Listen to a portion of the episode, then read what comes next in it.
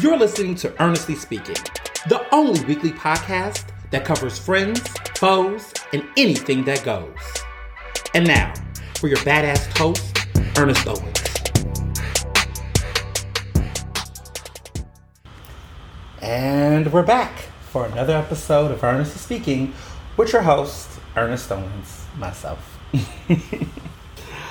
okay, this this is we're we're just doing it, man. We're just doing it over here. I, I just I'm energized. I'm pumped up. I'm ready to go.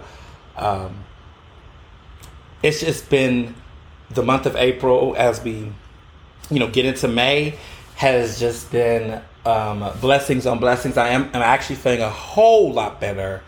Um, you know, last week was heavy. It was a Derek Chauvin uh, verdict, of course. It was a lot of stuff going on um, just in the world, and, it's still happening, right? Black lives still matter. Black people are still getting unlawfully killed by the police. Um, you know, there's just a lot of bullshit in general, but there are promising signs and and and some funny times too. And um, I've been teasing you all, and I know some of you have been bugging me, um, and not in a bad way, but just you know the the very much of the what's going on and, and all this. You know, I put a photo up earlier on my social media, my Instagram earlier this week that had a very great photo of me with a big, huge like bullhorn, with a beautiful background and some stylish shoes, and you know, I said I had a major announcement, um, or major announcements were coming, um, starting now till till um, all throughout May and, and, and so forth. And there is there's a bunch of good news that's coming, um, and unfortunately, because of the fact that uh, I, I'm getting things and doing things through things, those things. Uh, told me I cannot just drop that information out publicly. So I can't I can't um, say it at this moment.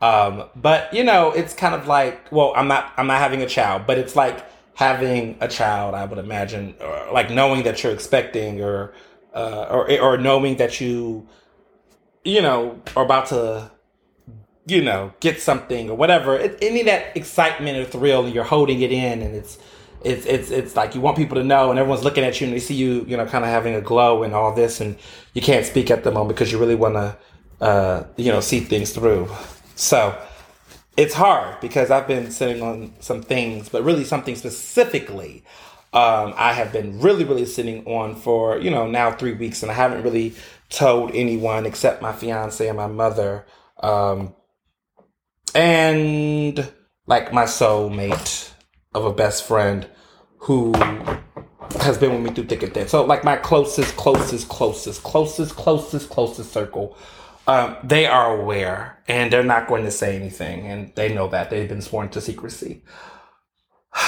But everyone else, I, I just I can't I can't say anything um, because I can't. and it kills me. it kills me now, you know. But I did was like, I was like, can I tease? And they were like, you can tease, but be mindful about your tease. And I said, okay. And then, you know, they saw it. It was like, okay, that's cool. And so I was able to tease that much. But there's a series of different things. I can say that much. And, and they'll be coming out in different levels and layers. But there's clearly one major announcement. And that one I, I, I, I am just from the moon to the stars excited about. But I promise you all that as we get into May, uh, all of this will make sense and everything will, will be revealed by then. So that's the, that's the good thing. Um, what are some other things? Um, so I can stop talking about this. Um, mm. So wedding planning has been going good. Um, we officially um, have just been you know, confirming situations, dates, details. I mean, details and dates were already confirmed, but just like some some specific details about certain things have been confirmed, and I'm really excited about that.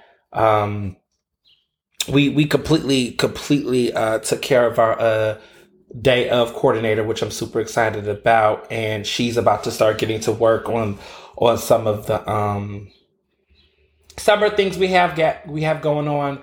Our wedding shower has been finalized, which I'm happy about.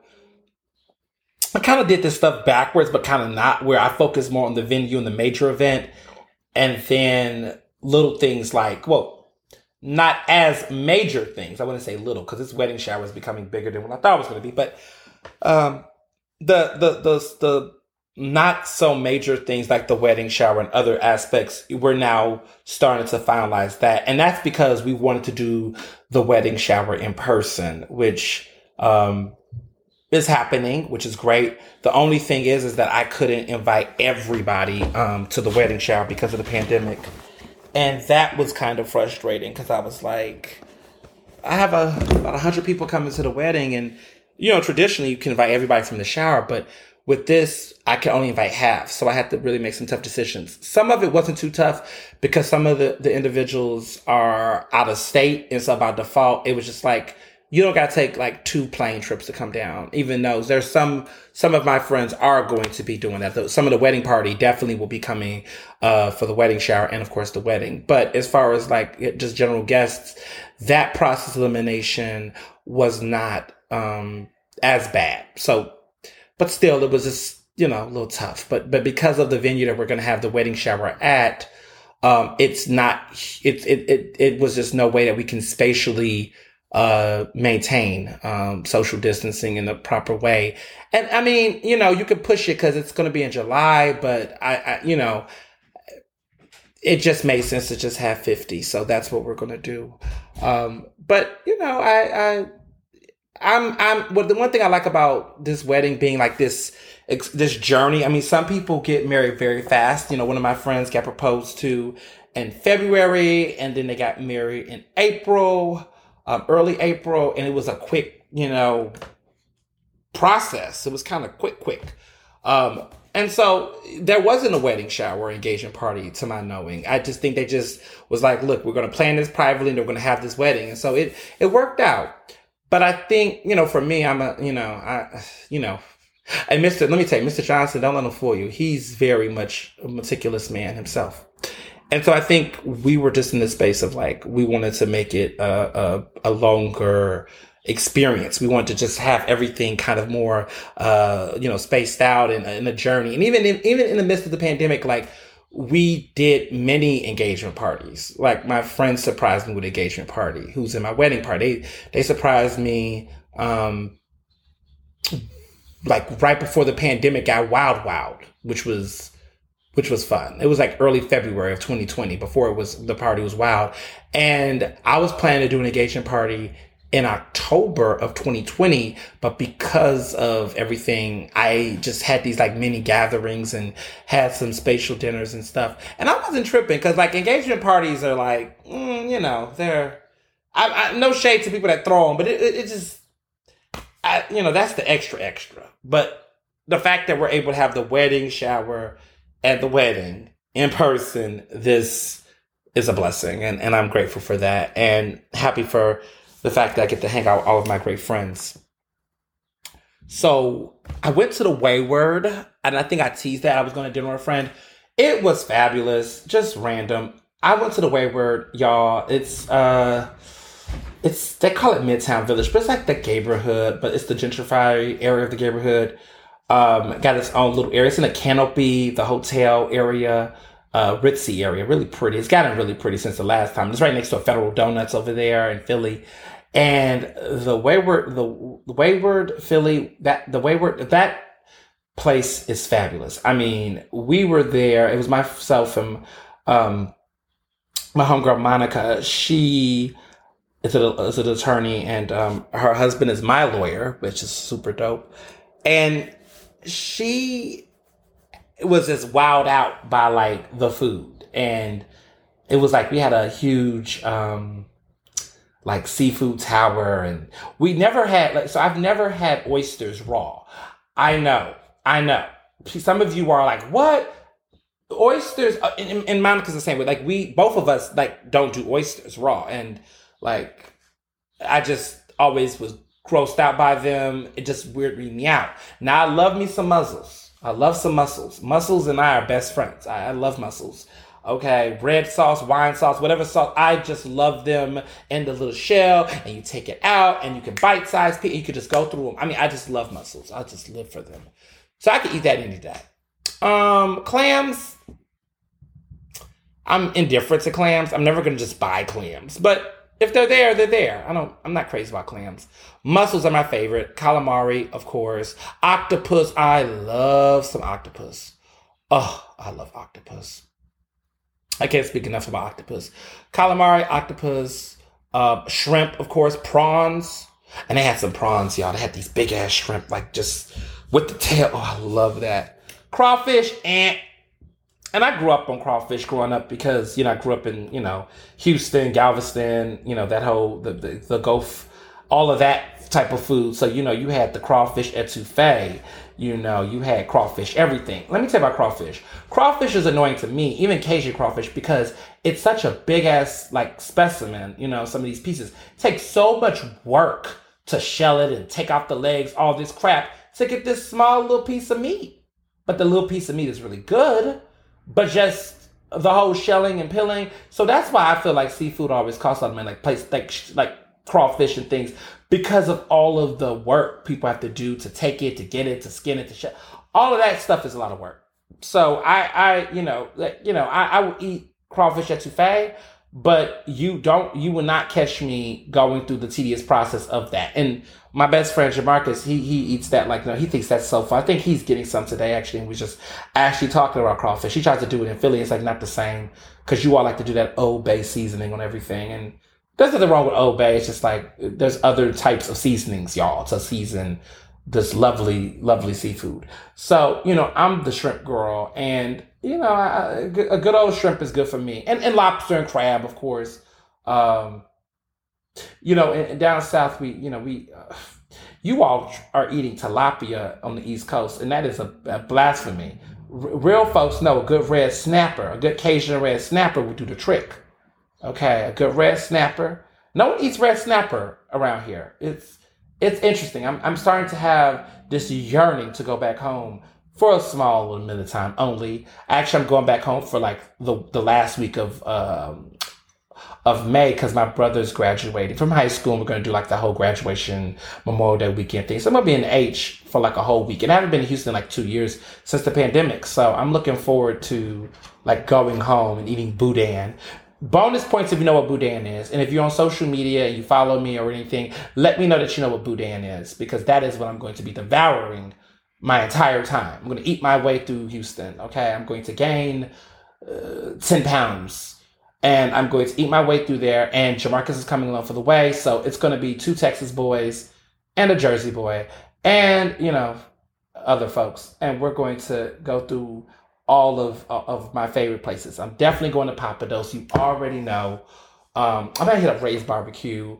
Got to get my Texas, my Taco Cabana, and Whataburger, which is an incredible fast food place. It's an incredible fast food place. It is um it is an American treasure. It is a Texas legend. Whataburger is a great burger, and the burger is so damn good that they don't serve cheese on it. And don't compare it to Burger King that not serves cheese. You can get a burger there that's so tasty, so good, so filling, so big, so wonderful that it doesn't even have to have cheese on it. You can request cheese, but you don't need cheese because that's how damn good the burger is. Just good food, y'all. Just some good eating. All, I can think about is food. Why is that? I mean, there's other things in Texas, the Alamo and rodeo. N- not now because of the pandemic, but it, it's it's a lot of things in Texas outside of food. But oh my goodness, and a good Chinese buffet. I know I went on a rant about this on a previous episode, but I maybe I'm going to get myself into somebody's Chinese buffet because I have not had a Chinese buffet in years, and it's clear that I'm yearning for it. And you know, I love an Indian buffet in Philly, but I, I definitely love me a Chinese buffet. So I, we're definitely going to be doing some things. And then after that, I would say once we start hitting June, um, it's going down. Like I have to cut back. I don't want to say cut back because I feel like people think I'm going to die after the wedding. I am just going to be a mindful eater. I'm a Mario mindful eater. I was doing keto. Remember that? And it was cute. It was cute. I, I, I, I I'll just say this: the boys, everyone in my wedding party is getting their tuxes. We're not going to get measured until like a month before the wedding because I don't know what this summer is going to do, right? Juneteenth is happening, July 4th is happening. Like these are big, um, you know, culinary weekends. But I gotta get a fucking grip. I am, I am though. I am, I am. I'm, I, I'm going to. But listen, it's gonna do what it's gonna do. Cause I'm a man, I'm marrying a man. I'm not about to put myself through all that pressure. But I do want to for myself. I'm about to hit 30. There's some goals I have in place. And so we're to hit those goals. And Jamarcus is probably listening to this episode being like, bitch, you better get together. And we, we are to get together together. Um, Mr. Johnson's already started. You know, Mr. Johnson likes to go jogging at 6 a.m. Um, and I get up and look at him. I say, "Oh, that's so nice. That's so great of you. Look at you, so cute." But me, I'm, you know, I, I, you know, I just listen. I'm enjoying myself. But I am going to be more mindful of my enjoying myself as far as my eating. I, I want to do some things. Um, but like, I'm not about to be a gym rat either. I think everyone's like, oh, I gotta go to gym. You know what? I'm gonna get me a Peloton and I'm just gonna thug it out because I like bicycle running, riding. I just don't like working out in front of other people. I think that's just weird to me. I don't like running. I, I just I don't want to see people see me sweat and all fat and all shapes of the figure. So this is going to be something that's personal. I, am not the kind of person, and see, I'm not trying to throw shade, no shade, no shade at all. But I'm not the kind of like I look at at. I'm just going. Listen, this is my show. I look at like going to the. I look at working out like taking a shit. It's something that you you you should do. It's necessary. Do it, but everybody don't got to see it and smell it, right? I just feel like that's how I look at it. Like if you're working out, do your thing. And I, I will say that that that Mr. Johnson is very much someone who does his thing and he does not do that whole you got to come to the gym with me. You got to sweat. He don't do all that. He gets it early. He gets in in the morning. He's not taking pictures. He's not doing stuff. He just gets it in. And i feel like there's some people that they just have to post every fucking intimate detail of their workout online. I'm like, why? One of my friends, one of my really close friends, ex-husbands, he, child, he used to go, he used to do gym. He used to do just nonstop videos every morning of his ass. Like he would be doing push-ups and he would just have his butt all on the damn Instagram video, just doing the fucking most. It was borderline thirst trap. And I, we would just be like, why do you have to like document your fitness like that, dude? Can you stop? And that's how I feel. Like I don't. I just feel like you don't need to document everything. I mean, unless it's a per- like I don't know if you was if you was an influencer and you was getting credit for a gym or someone's paying for a membership and you try to shout them out to promote. I mean, do your thing. But there's just some people. I just I just don't know. I I think it's. I'm not gonna say that. See, I'm about to see y'all about to give me cancer. I, I was going to. Nope, not saying that. Gonna save that. Text me, remind me, Sharon, remind me, Jamarcus, what I was talking about, because I am not gonna say down here. But what I will say, if people can catch the riddle, not to say anything else, but to say, mm, how do I say this creatively? Mm, okay. What's the point of taking pictures of yourself eating salads if you know you're going to eat a burger later on? And if you was eating the salad to get certain results, but you weren't getting those results because you was eating a burger at the end, what's the point of taking pictures of you eating a salad if in the end you're going to eat a burger? That's the metaphor or the comparison or the simile of what I really was going to say, but I'm just not going to say it that way figure out what it means. If you get it, you get it. If you know, you know, like the kids say. So going down to see my brother for graduation, looking forward to it. Can't wait. Making my way down south.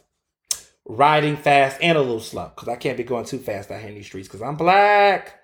Um, so yeah, that's that's that's me right now. Getting ready for the South. Um, getting ready for this wedding. Um, teasing you all as always. Let's talk about Sunday night Oscars briefly because Mr. Johnson and I was on the red carpet. We went down to this Oscars watch party at Cira Green. It was a rooftop. You all loved it. I guess everyone was so happy to see us together in a photo because it's been a while. And I, I mean, we're always in the house together. So it's like, and I'm always with my besties out out eating because Mr. Johnson is just like does not want to go out to eat anywhere. I'm forcing him to, well, he's looking forward to like May. May is going to be a month of joy and celebration, as you know. I am going to Atlantic City. Shout to the, shout out to AC. Baby, we back in Jersey. We're back in Atlantic City. I'll be in Atlantic City one weekend. Then we're going to be in Houston, of course, for that week. And then we got some other stuff coming up. And I'm not ready to talk about one of the places we're going to go that's like really, really dirty. Not dirty, but like it's, it's, it's, it's gluttony basically. Um, but I, I, I want to save that for May. But, we're doing a lot of stuff. Friends and I, we, we're, we're I'm pre-planning celebrations. They're pre-planning celebrations. I kind of told them in the, now's the time to plan something. Book a reservation. I'm a mess. But May is going to be a great month. And, you know, because of that, I get invited to restaurants and I like to go out to restaurants, all new restaurants all the time.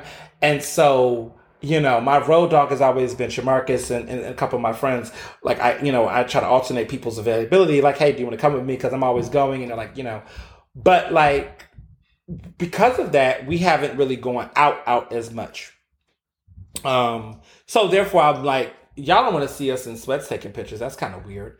So I like when we go out, we dress up, we look cute, and that was like the first time in a long time we've been out to an event together because most of the events have been tastings. There hasn't really been any major red carpet things. And, you know, for many of us, y'all have been following our relationship and, and everything. Um, you know, we have, we, we just, you know, we're just, we are so used to going out together to these big events and stuff. And because of the pandemic, that's, been a bummer because we missed that stuff. So the Oscars party is something we always go to, and it's it's done by the Philadelphia Film Society.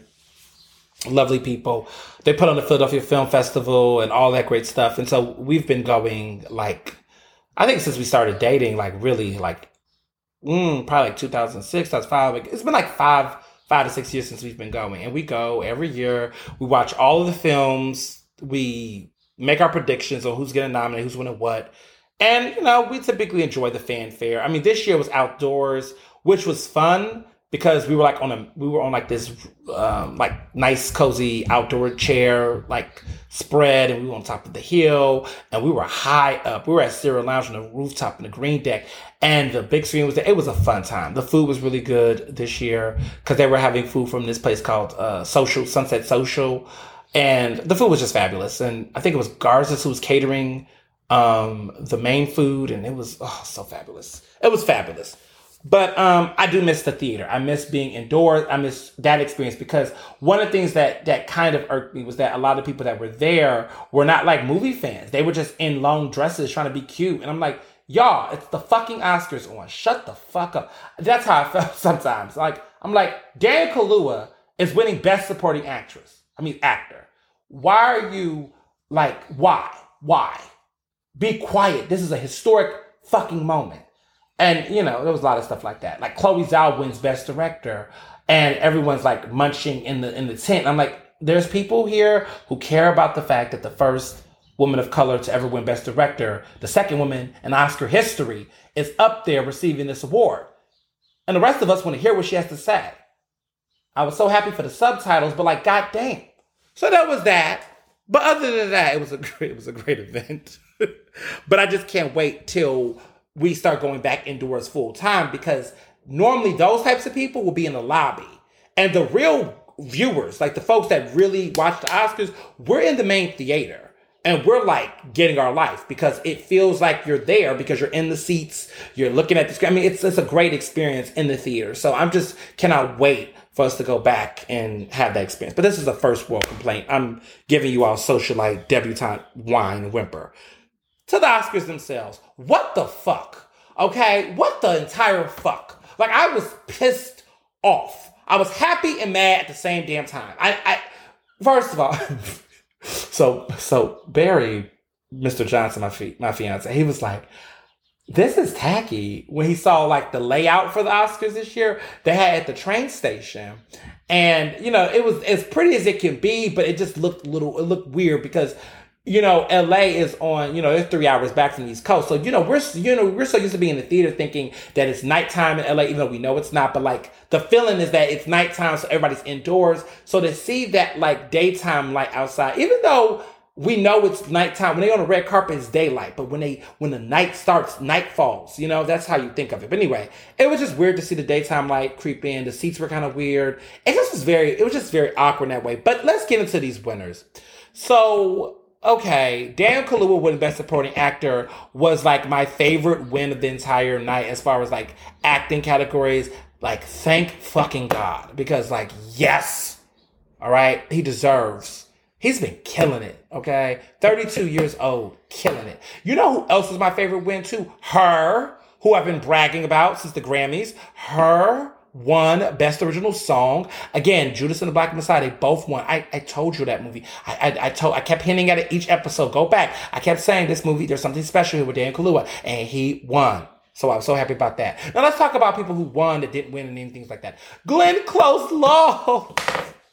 She lost to the actress in Minari. Um, I've been calling Minari, but I've been mispronouncing it. But um, she lost to, to, to, to, the Asian actress who played that role, which I'm so happy for her. She became the second Korean act. I mean, she became the first Korean actress to win, the second Asian actress to win an Oscar uh, for acting. Um, so that was that was uh, a moment for sure. Um, was very happy with you know, so it's Yoon Yan uh, Yoon Yan Jung, who played Sunja, the the grandmother in uh, Minari, uh, Minari, um, which is translation for water celery, which is what they were growing in the film or hinting at growing in the film. Such a beautiful film. Was really happy that it won something. Um, very happy. And so it was like if Glenn Close was to lose, she should have lost to her. So, you know, it was fair. Things that were not fair. So, Frances McDormand won Best Actress, which she won at the BAFTAs, the British Oscars, which we talked about. She won for Nomadland, which I was happy for Chloe Zhao, who won for Nomadland. Very happy for her. Um, but Frances just won a couple years ago for three billboards outside of Ebbing, Missouri, which I was okay with that. Um, but uh, no. And now I have to be a little shady. So Frances McDormand is now a three-time Oscar-winning actress. She has four Oscars. She won one for producing Nomadland, which was you know, you know, great job producing. And you know what? Shout out to her because she talked about, you know, you know, getting a, a, a writer, the inclusion rider, which is what she kind of did with Nomadland with the diversity of, of, of, of, of people on the writer and the, the people working. So her, you know, you know, speech in the 2018 Oscars was on point because she did what she said she was going to do. Uh, she said, or she preached, she she walked the walk, and, and that's good. But okay, great job, producer. Nomadland won Best Picture. I can live with that. Cool, cool.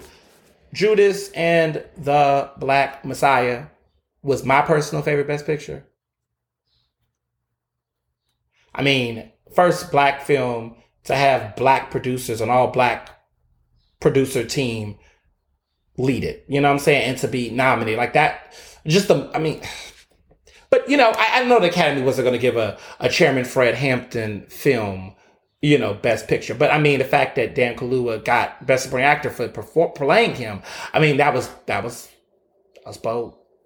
Um, and good for Daniel. I mean, he just deserved it. But anyway, um, Frances McDormand, I mean, she's always playing that white woman with no makeup, with you know, middle America, bumblefuck America, always playing the woman who might be a Trump supporter, but she acts like she's got a little bit more wokeness than that, but she might do it, but at the same time wants to tell you she's not racist. I mean, that's like her character. I mean, she played a cop in Fargo. She played, you know, uh, which I liked her in Three Billboards Outside of Ebbing, Missouri. But I mean, I mean, Nomadland, she was good in Nomad. I mean, I can't deny her in it, but I just felt like it's like Frances McDormand has such a very, I mean, I'm not saying she doesn't have range. I just feel like I mean, she's played in roles that are not like that. Like she's played in, for example, Almost Famous, and you know that was a really good film. She's she's played in other stuff that isn't like. I mean, North Country, kind of kind of the same character. North Country again, Bumblefuck America.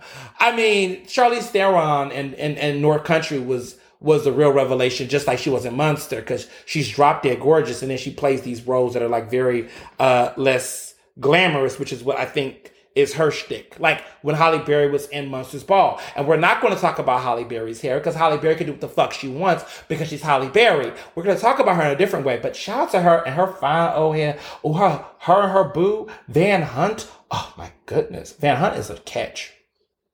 Like Van Hunt's in his fifties, like his early, like they're around the same age, under fifty. Van Hunt is cute for old head. I was like, okay, I, I see you, Halle.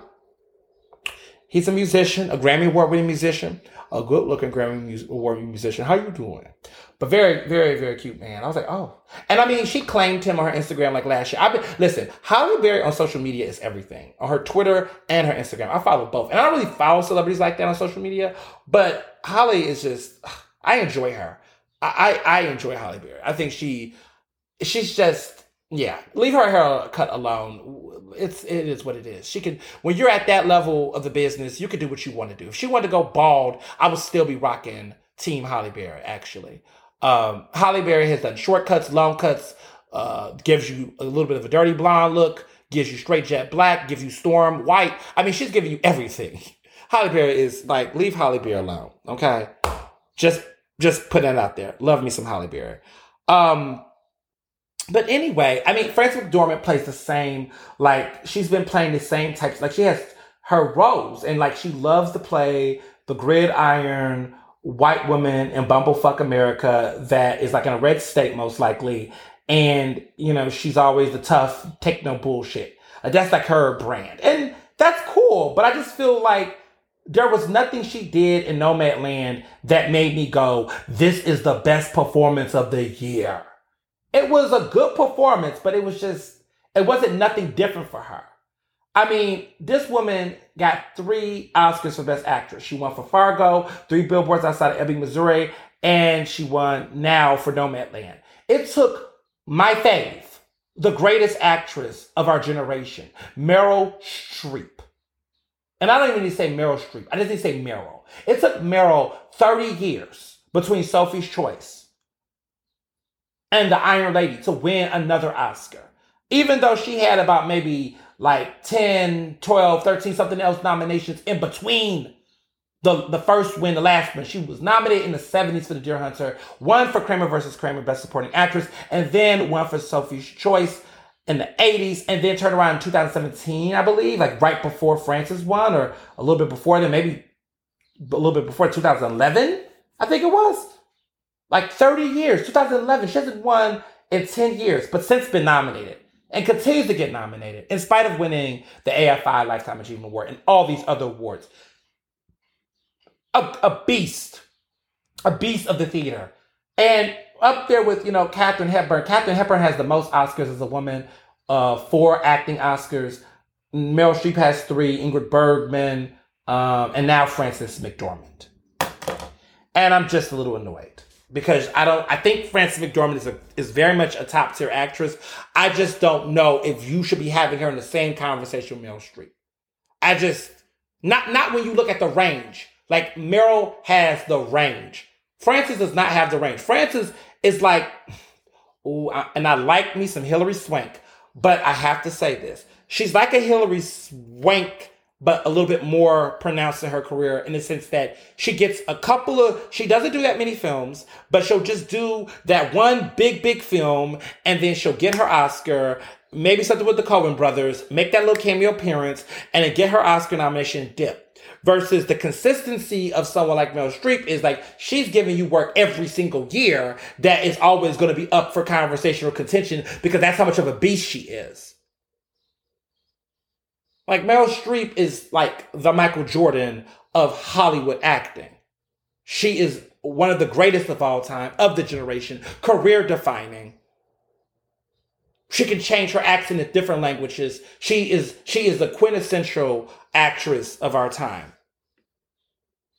And the woman who should have won that award is also sitting next to her, and that's Viola Davis. So I really wanted Viola Davis to win that award. I really, you know, after thinking about it, y'all, like Carey Mulligan. Okay, so you know how there's the who I want to win, who should win, and who will win. Like, like Frances winning isn't too much of a shock. It's an annoying shock. Who should have won if we're talking about performances? I mean, Carey Mulligan and Promising Young Woman would have been the safest pick. I know people talk about Andra Day. Child, I'm happy that she's got nominated for an Oscar. This is a great opening performance for her, a great opportunity. Go back and keep acting, keep doing some more work, if that's what it is. I just feel like what she had is kind of like what Gaga had with The Stars Born, where like this was just a very like great role, but it doesn't necessarily speak to a full-time acting career. I know that Gaga is trying to make this acting career pop now, and she has every reason to try. Kind of like when Beyonce thought she was going to do the same thing with Dreamgirls, and look where we're at in 2021. Um, I I think that for me, Carey Mulligan is definitely you know she's she's she's I mean she's got it. I mean she's been nominated before. She was in a movie called An Education back in the early two thousands. Great actress, you know. But Promising Young Woman, I mean, I thought was very timely. Um, the writer um, Emerald. First of all, can we back up? Do you know that the writer and director, uh, and I think she's also produced a Promising Young Woman, the woman who wrote it, produced it, a big deal. Emerald, her name is Emerald. Do you know that she played? Okay, maybe everyone knew this but me, but she played um Camilla in The Crown, the latest season of The Crown. That is her, the one who was eating that weird food and stuff in her mouth with Princess Diana in that scene. You know, the one who's been messed up was getting played by Charles left and right her. She wrote Promising Young Woman. She produced it. She directed. She's a big damn deal. She won an Oscar. I was happy for her winning an Oscar. By let me just say that I was happy she won the Oscar uh, for best, you know, um, screenplay, which shocked a lot of people um, because I think they thought the trial of the Chicago Seven with Aaron Sorkin was going to win because Aaron Sorkin won for writing The Social Network, but which is you know that movie. I debated whether that movie was really as good as it was, or was it just a moment? Because that movie came out 2010. Mark Zuckerberg was n- not the the trashed asshole that we now know him to be now. Privacy invader. He he was different to people then, but I don't know if that movie was just a relic of the time or if it aged well. I, I went back and watched it, I think, on Netflix um, earlier this year, and I was kind of like, it is kind of semi interesting, but I didn't think of it as genius as it was now when I did when it was like I don't know, when I was like 18 and it came out when I was a freshman in college and everybody in college was thinking I'm to be Mark Zuckerberg except for myself because I don't play white boys. All of that shit. I mean, it was just different. But anyway, Emerald won. Emerald played uh, Camilla. And, and, and then I want to I want to um, just say wow. Like wow. Wow. I was just I was just shocked by that. Um, Emerald Fennell um, is the she she's just everything just talent.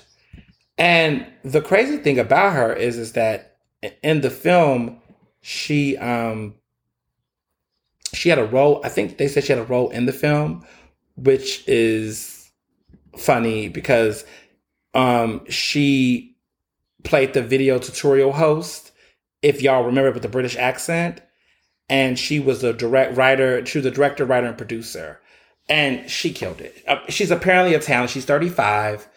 Um, she's a Libra, so you know Libra's always out here winning. Um, and she's just great. So I was happy for her. But that being said, um, I thought Carey Mulligan could have won. I would have not been upset if she was going to win.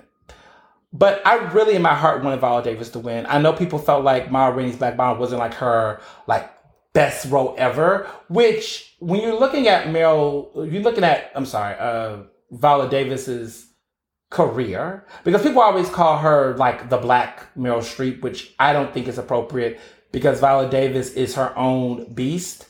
Okay, and I love me some Meryl, but Meryl cannot snot cry on on the spot like Viola Davis can. I'm just saying, Viola gets in it. They're just they're just beasts of their kind, and they're you know in in, in acting geniuses and, and magnets, and I just ugh, love their work. But Viola Davis, I would have liked her to win. She would have been the second black woman to win the Oscar for Best Lead Actress. Halle Berry remains the only one to ever win. That was back in 2000 and like one, 2012. It was 2002 Oscars for the 2001 season. She would have been um, the most awarded black actress in Oscar history because Every black actress currently has one Oscar. Viola Davis, if she would have got Best Actress, she would have had two acting Oscars. Now, Denzel, the GOAT, has two. Um, and no one has more than Denzel Washington. Denzel Washington has two. Should have been tied with Denzel, which who I think is her contemporary. The same way I think Jack Nicholson would arguably be Meryl Streep's contemporary. But nowadays people say Daniel Day Lewis. But I think Daniel Day Lewis is more of the Frances McDormand category of like he picks a role, but he has range. I don't know if I should even compare him to Frances. But I would say up top is like you know Pacino, Denzel, mm, Tom Hanks, slightly, slightly down a notch. But I would say Robert De Niro. Um, Al Pacino, I would say Robert De Niro's up there, um, and, and Jack Nicholson. But I would say Jack Nicholson, you know, is is equivalent as far as range. And Dustin Hoffman, we can't sleep on Dustin Hoffman. He he, D- Dustin is definitely delivered for sure. Um, you know, my thoughts, but. I, I, I would have liked um, to win. Um, she also would have been the only black actress in history to win a leading actress Oscar, Tony, which she won for Fences, an Emmy, which she won for How to Get Away Murder. Like there's so many like records she would have broken. Like I don't know how many. I, think she would have probably been the only actress. I don't know any other actress that's won a Best Leading Actress, Emmy, Tony, and Oscar. Yeah, not all three. Like I know, I, I can't think. I can't, not all three. I think Helen Mirren definitely won an a, an Emmy, no, a Tony for Best Lead Actress playing Elizabeth.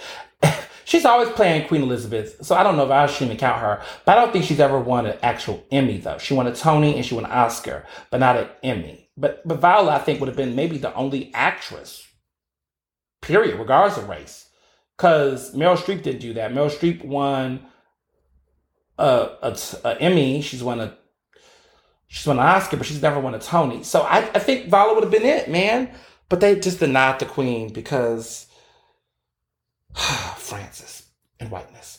Okay, and then last but not least, wrapping this up. I mean about this Oscar stuff. I just I get caught up in as you can see. Um Chadwick Boseman losing Best Actor was on nobody's scorecard except the BAFTAs because the BAFTAs actually predicted everything right. The British Academy Awards. They they predicted the wins right, and I'm just like, why in the fuck is American uh, award shows like literally neck and neck close to what they are? I mean, even the SAG Awards gave us a surprise, right? But no, Chadwick Boseman lost to Anthony Hopkins, Sir Anthony Hopkins, for The Father. And I'm gonna just say this real quick. Sir Anthony Hopkins. Anthony Hopkins killed it in The Father. It is a powerful role. It was a very good movie. Olivia Colman, who was nominated for Best Supporting Actress, was was great. I mean, it was a great film. He is a great actor. But I'm sorry, y'all. 2020 was the year of Chadwick Boseman, the life and legacy of that man who not only gave us one great role, but two great roles. I mean, in The Five Bloods. I mean, this was a career. This man gave us his dying role, put his soul into his last ever acting role, left it all on the table, and you all basically said, nope, we're going to give it to an 83 year old man who's already won an Oscar for Best Lead Actor and don't really need any more honors to his name. The man already has a knightship. Okay? And the fact that they didn't let Anthony Hopkins, apparently he wasn't allowed to, to uh, give his acceptance speech um, he wanted to do it on Zoom because he didn't want to travel one of the satellite locations, but they told him that he couldn't do it. So he had to do it on Instagram. And in his acceptance speech, he did acknowledge Chadwick Boseman. What was so fucked up about the awards, they kept moving the categories this year. Um, Mr. Johnson, I was just noticing that. Like, we we're just like, okay, so y'all just going to put, um, so, so, so you are just going to like put best director in the first hour, I think. Screenplay was the first name. Supporting actress came miles and miles later. And, and then Best Actor was the Best Actor, Best Actress the final award. They announced Best Picture. Best Picture always comes at the end. But I think the producers thought they were going to end it on this very beautiful tribute to Chadwick Boseman. And then it ended with it going to Anthony Hopkins and there being like, uh, oh, that's it, everyone. And then you know, Frances McDormand giving like that 30 second speech where she corrects her director and tells her, I'm not Fern, I'm Fran. I'm like, clearly she's trying to be creative. Are you so obnoxious and like unaware to like read jokes or get humor? I just, oh, just the obnoxiousness, the pretentiousness of Hollywood. Sometimes I just cannot. The Oscars is. I, I was over it. I said defund the Oscars. Another person on my Facebook was like, abolish the Oscars. Man, at this point, that that's what it's given. That's what it's fucking given. Um, because I was like, this is some bullshit, y'all. Like, how are y'all? How are y'all out here trying to play my play my good Judy? Like, y'all out here really played my people. Y'all played all of my people. You know what I'm saying? It, it's just a mess. It it, it it it it was an entire mess. Um, the only rising star moment was the love and the joy I had from seeing Glenn Close do the butt. Which again, I just want everybody to know. First of all, she she's at the Oscars. She's talking about the DMV, which is Delaware, not Delaware. Oop, they're gonna cancel me. DC, Maryland, Virginia. I'm not from the DMV, y'all. Forgive me. Um, but we was dragging it out, and they were doing this thing called the butt, which was um hilarious. Um, and I was just gagging at the the doing the butt song because I was just like well, what are we doing here? kind of thing. Um, but she was killing it. Like, don't sleep on Glenn Close. Glenn Close was was giving us us the work. And um I was just like, okay, girl. Um, you know, she's like, you know, doing the dance and stuff. But um she killed it. And you know, honestly, she gave us an Oscar. She should have got an Emmy for that performance. Like guest best guest starring performance or something. Okay, because that was the life of what was a very dry, sometimes annoying show. I mean, the the in memoriam section. Let's not even talk about the omissions of some of the actors they left out. Like it was a lot going on. But Glenn Close doing the butt was great, and I just want y'all to know in advance. I am going to chair the black delegation for the Glenn Close nomination committee when she gets her ninth nomination for hopefully Sunset Boulevard. And we got to get her it, y'all. We, we have to come together. We, we have to be on that. I'm, I'm already going to be a part of that committee as far as the black Glenn Close friends. I'm going to chair that delegation because I don't know what it's going to take for Glenn Close to get a fucking Oscar. She's giving you a hillbilly. She is giving you a crazy psychopath woman. She's giving you Albert Nobbs. Um, she's giving you a depressed wife. She's going to give you a dangerous liaison, big chill. What what more can she do? She kidnapped Dalmatian dogs in London. What else can she do? What is it going to take? Let me know. I'm just I'm just I am angry. Okay, if there's ever been an injustice towards a white woman in the, in the world, it's when Glenn Close being denied this. And then you know who's next next to her is Amy Adams. So I, I need to go ahead and get on these committees. I need to figure out what we got to do as a as a group. Do I need to join the academy? What do I need to do to make this happen? So that's all. That that that's all. That's all. That that's that's it. All right. Um,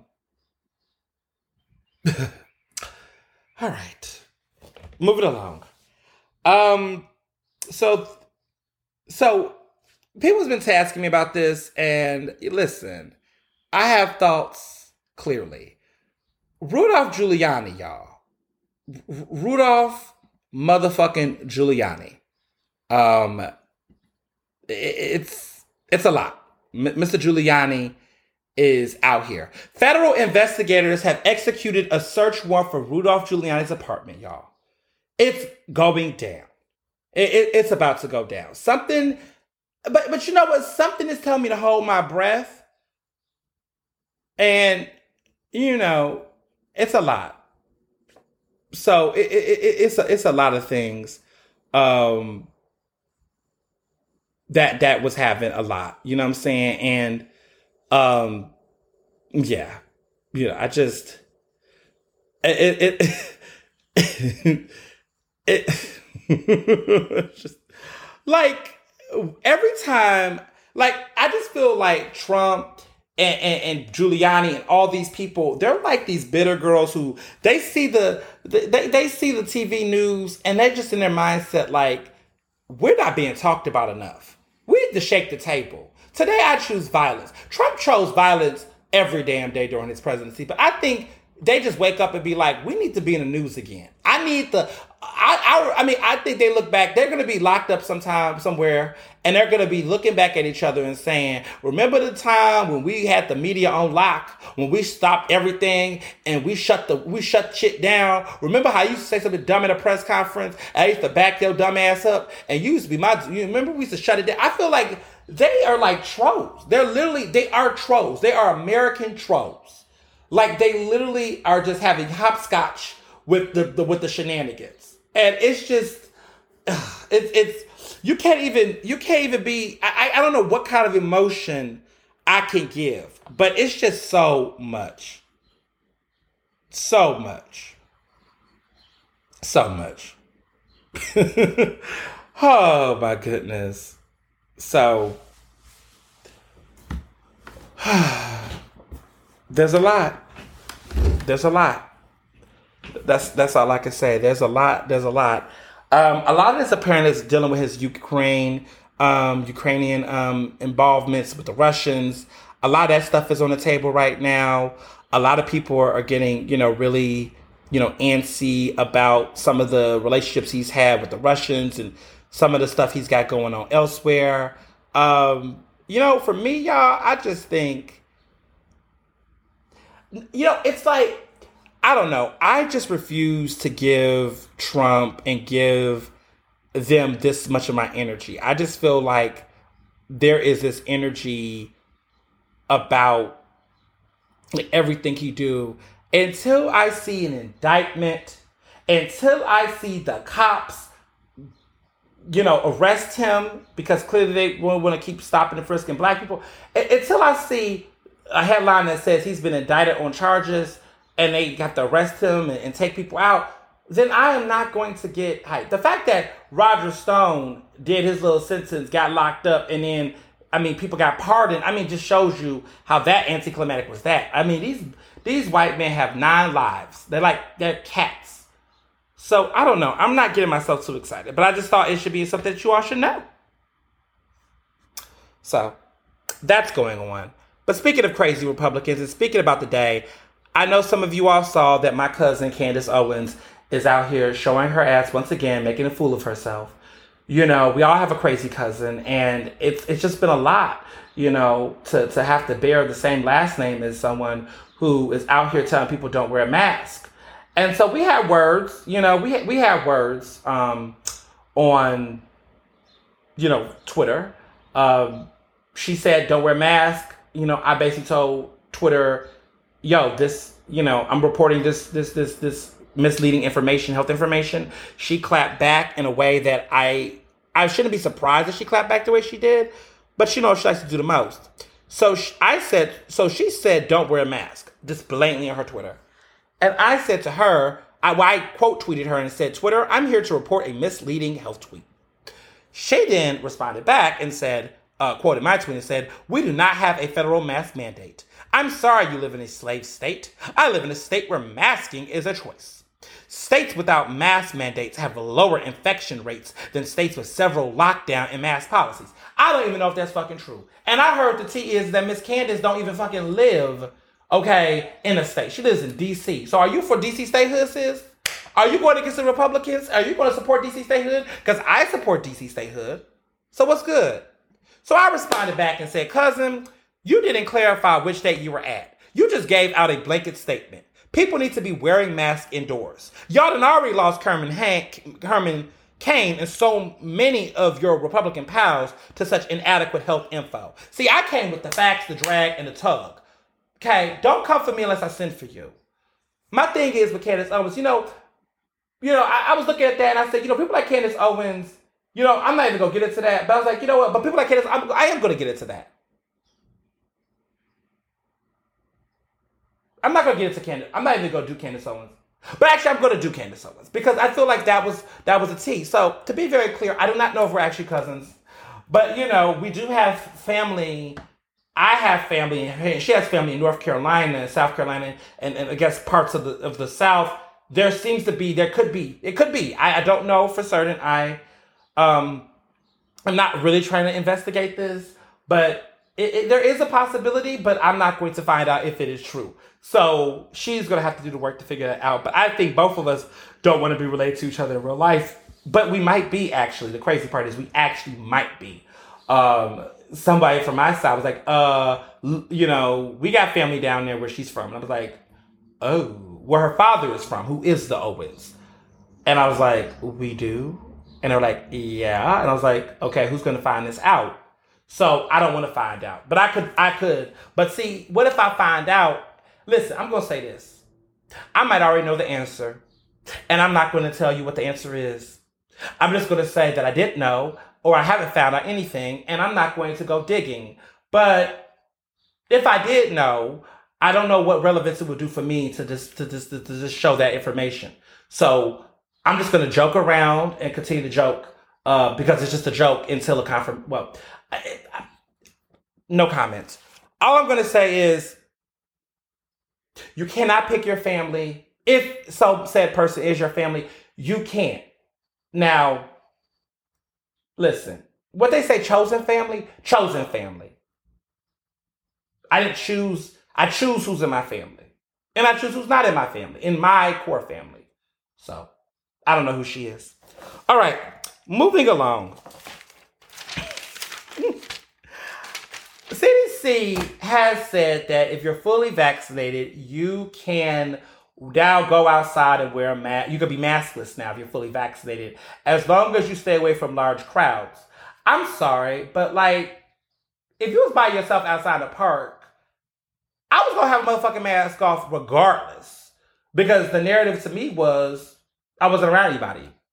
What y'all thought COVID was in the air, I don't know. But it, to me, people are just like, people ain't reading this right. Crowds. Most of the time, you're walking down the street in huddles or you're on the SEPTA, which is not outside technically, you can't have, you have to have the mask. There's like, oh, I can go maskless now. No, no, you got to put them, I don't know why they put that information out there. I don't know why. There was already conversation about outdoors anyway. I mean, in a way, you're like, okay, we're starting to open it back up, but people are still dying. I had a close friend um, who got COVID. They didn't. They was about to get their second vaccine, but they they but but they got tested positive, and it was a situation they went to. wasn't like they were actively being reckless or anything like that, but they you know went somewhere and you know that's how they think they got it. But it's just like this is not the time to be backtracking. There's a report that came out that said millions of Americans are not getting their second Pfizer and Moderna vaccines. So they got their first one and they was like, okay, that's enough for me.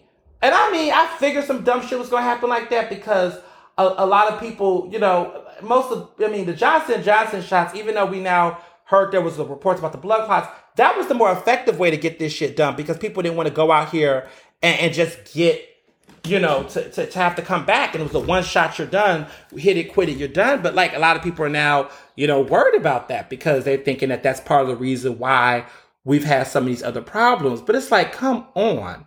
You know what I'm saying? You, you know, uh,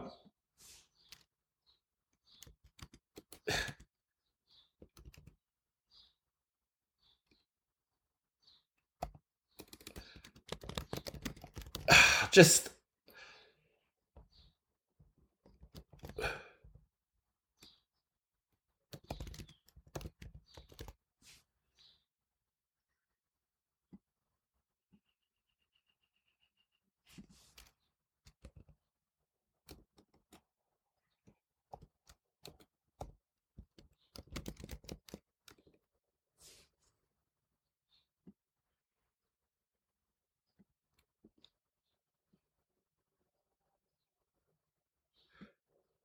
uh, I just mm, mm, mm, mm. I just had to take a moment because I just was thinking about something I heard where I just was just thinking something just came upon me like there's so many people who have gotten COVID and they they got the first vaccination, got COVID, and then they had second like shot. Like they they got other symptoms after they recovered. And they were in the middle of getting their second vaccine before they was fully vaccinated. They started to get symptoms um, even after the fact that they were, you know, no longer positive for COVID. Those uh, side effects still lingered. And there's so many people I know, not not close to my most of my close friends are like fully vaccinated. My, my wedding party is like mostly vaccinated at this point. But there's some people I know that has just been like, ah, I don't know, I don't know. And I'm just like hearing stories of them starting to get COVID. And while none of them that I know have had any have, have had any major major issues, some of them are talking about having other symptoms related to it. And I just feel like, you know, I read an article, a peer of mine, um, who's another journalist in the business and or in media, I would say, uh, couldn't taste for a period of time. Um, I think they, they could taste now, but they was losing certain senses or having issues with their senses. That shit is wild. You know, that shit is wild. You know?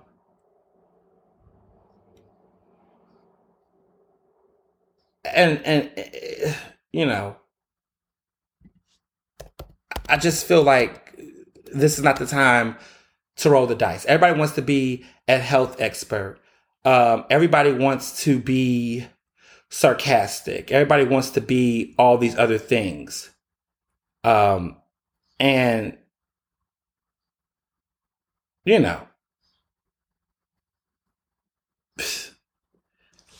yeah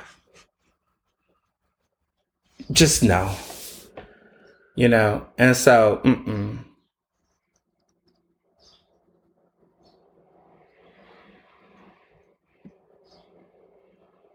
So, yeah, no. um, so I say all that to say that just wear your mask, fuck Candace Owens, um, and just be smart out there. Period. That was heavy. I'm just, you know, it's just weird. There's moments where this stuff just flashbacks at you, stuff that you know, stories you heard, um, situations that happen to friends, and it, it, it's it's weird. Um, and I, I just don't think people still get it. I think still people still want to roll the dice, and I'm pretty over it to be quite honest. I'm, I'm pretty over it. I, I, just want, I just want people to live. I, I want more people to survive out here. I, I just want people to be smart, uh, safe, hands clean. I just want more people to make it through this. That's all. so, talking about some things that I've seen, um, there is yet again uh, just you know, I, I'm just going to say this because I'm working on, you know, I have put out a guide um, that is major. There's a guide that I have that is, um, you know, a ultimate guide to basically, um, there's this trend and I didn't realize that this was happening, but like basically there is, you know, black friends, black white people that I know, colleagues, friends, folks in the business, whatever the case is, there's this thing where whenever a racist tragedy happens, there's been a lot going on, okay? There's this situation that's happening to this, uh, you know, there's a case, there was a shooting um, that took place um, in North Carolina. A man named Andrew Brown Jr. Um, the judge just recently declined the immediate release of a video of basically a, a, a, footage of a police shooting of Andrew Brown Jr., who was killed last week, you know, by the count the county sheriff's deputies. You know, a California man died after officers pinned him to the ground for five minutes, and and, and that was, you know, body camera footage that was released on Tuesday. Like this is consistently going on. And then you have the situation um, that is a lot that involves, um, you know, this this thing. Um, I, I guess um, Ma'Khia Bryant, you know, the 16 year old girl who was killed, that, you know, idiots, you know, wanted to sit up here and put, you know, these, uh, you know, huge things on or whatever. It's a lot. Um, and I just, I don't know. I just can't. And it's just so many, um, issues and, and things going on. I mean, just yeah. so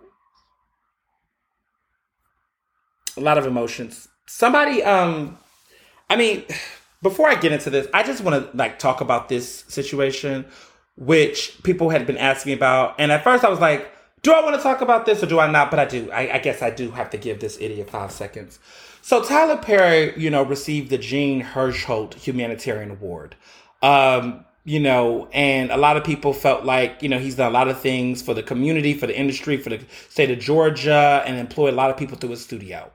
But at his, you know, um, his honoring, because we know he's never going to get an Oscar, at least for any of his acting or or any of his producing or directorial work. I mean, he's just never going to. I mean, well, shit, anything can happen, but one would hope that the Academy wouldn't be that dumb.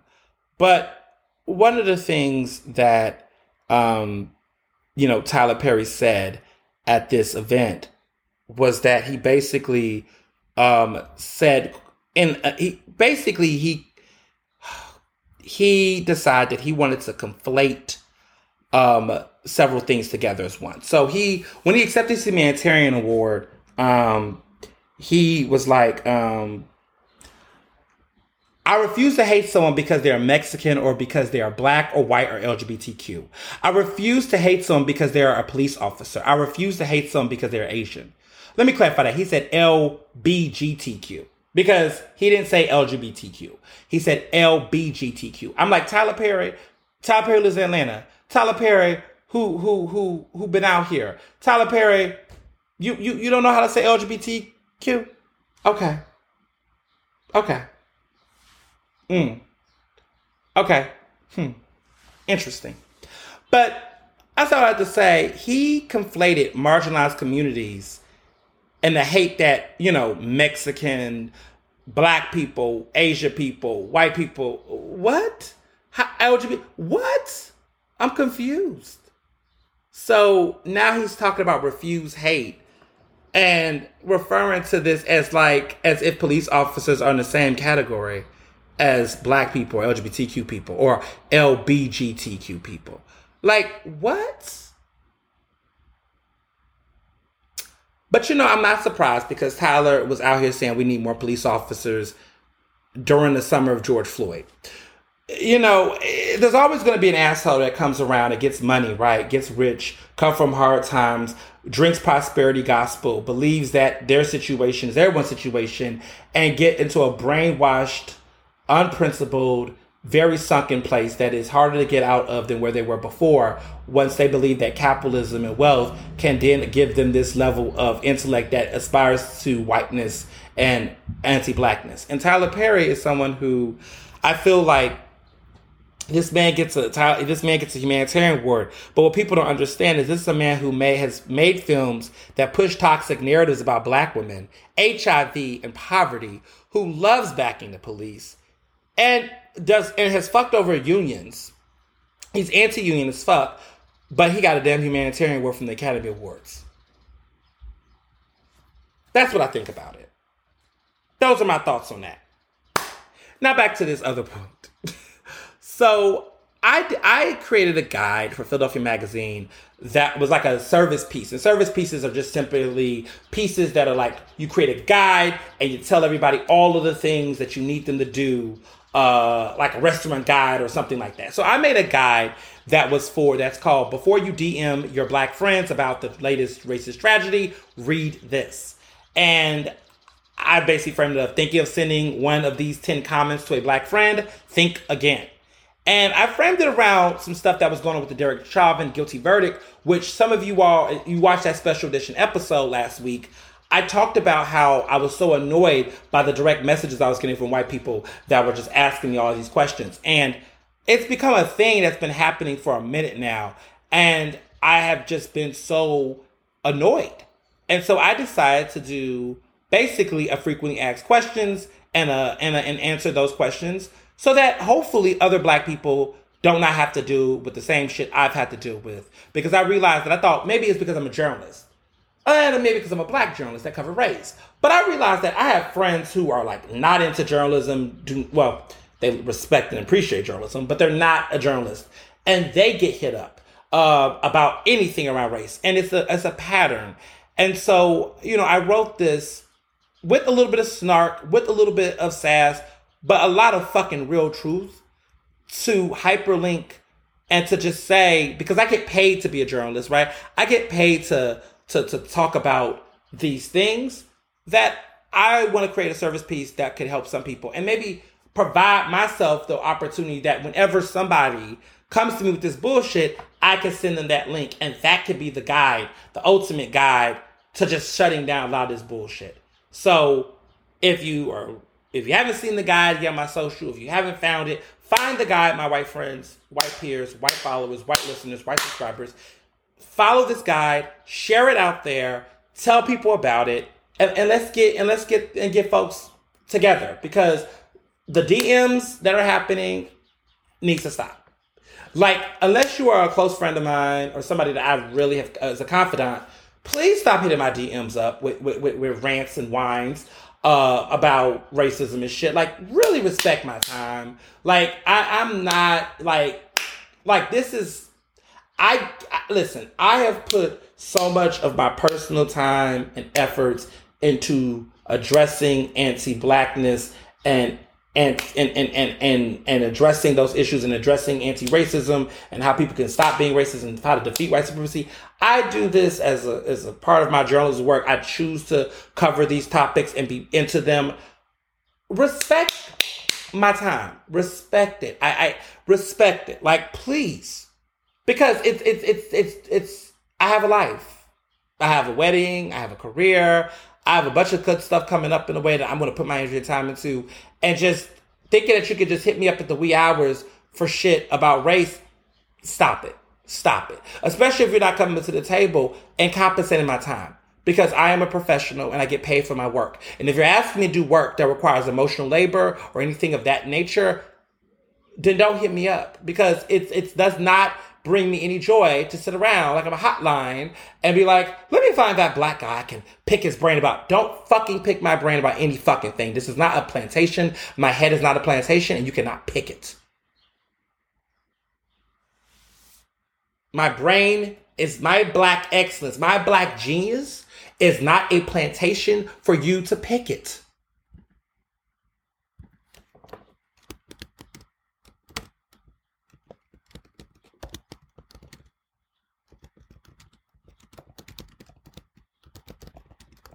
I had to type that down.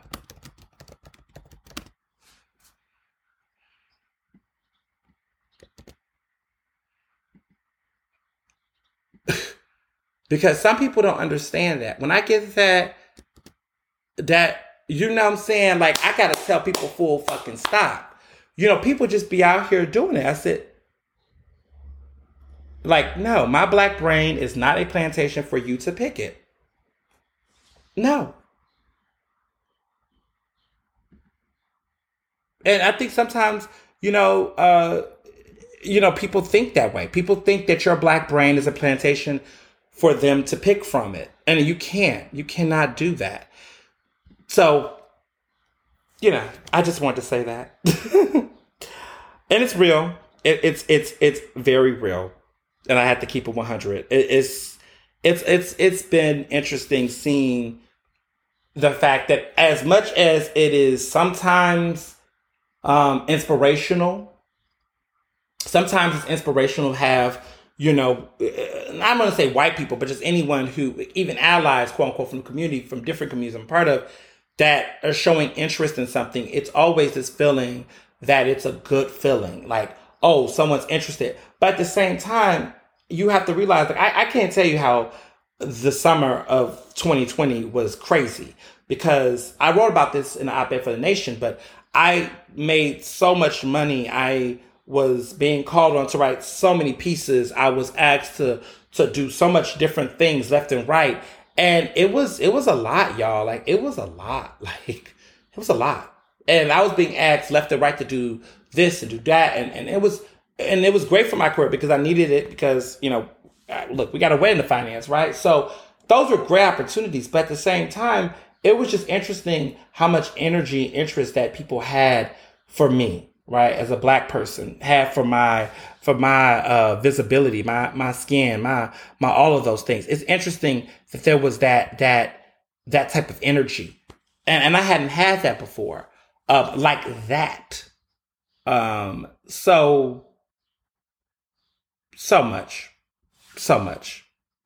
You know? Um a lot. A lot. So people have been asking me what I've been watching on TV since Queen Sugar is no longer on air. Uh, the season wrapped up. What a finale! But I won't say more. Um, I've actually been going back and watching classics. I watched the Boondocks. I've been wa- rewatching the Boondocks. I've been into season one. Um, okay, so I forgot, but Regina King was the voice of of Huey Freeman and Riley. I did not know. I, I knew that, but I forgot. I, it's been so long. The show came out like in 2005. And so it's been like 15, 16 years. But like, oh my goodness, like I I I was like, what? Regina King, like Oscar winner, Emmy winner Regina King. Oh wow. So I was very much so smitten and surprised by that. Just want to put that out there. Just so surprised. Uh, but been watching it and the commentary is so timely. Like I'm watching this as if it was like the R. Kelly episode, like all of the stuff. Like it's so like this show could have came out like now. It's so relevant, so timely. Oh, I forgot how much vulgarity it has. I mean, they're just dropping the N bomb like every five seconds. But you know, it's created by it's a black creator. It's a black show. It's it's very funny. Uh, some of the content, I'm like, I don't know if they could get away with that. Um, in 2021, but it is it has definitely stood the test of time in many ways. But it's re- it's it's relevance definitely an iconic show. Um, other stuff I've been watching. So um, HBO Max has become my favorite um, app right now, like one of my favorite of the streaming platforms. I'm really feeling HBO Max, y'all. Like, I'm like, oh yeah, I forgot. I forgot how HBO Max had like their own movies that were popping. Like, they had their own like you know Emmy nominated movies and television movies that were great. So I watched Wizard of Lies, um, which had Robert De Niro and uh, Michelle Pfeiffer in this like New York Brooklyn accent or Harlem accent she has. It's gorgeous. Uh, she's just great in it. But he, you know, Robert De Niro plays Bernie Madoff. It's the Bernie Madoff biopic, uh, you know, about the scandal and everything. And it was just, I mean, it's a good, it was a great film. It was just very like, yeah, I mean, it was, they basically showed the horrible ending and the conclusion. Like, I forgot that his two sons died. One committed suicide and one died from lymphoma. Uh, the mother, Ruth Madoff, the, the wife, is still alive Bernie Madoff just recently died like about a couple of weeks ago. Um, but that family and just the drama, and they really fucked over some people. He was sentenced to 150 years in prison, which is over 11,800 months behind bars. Woo!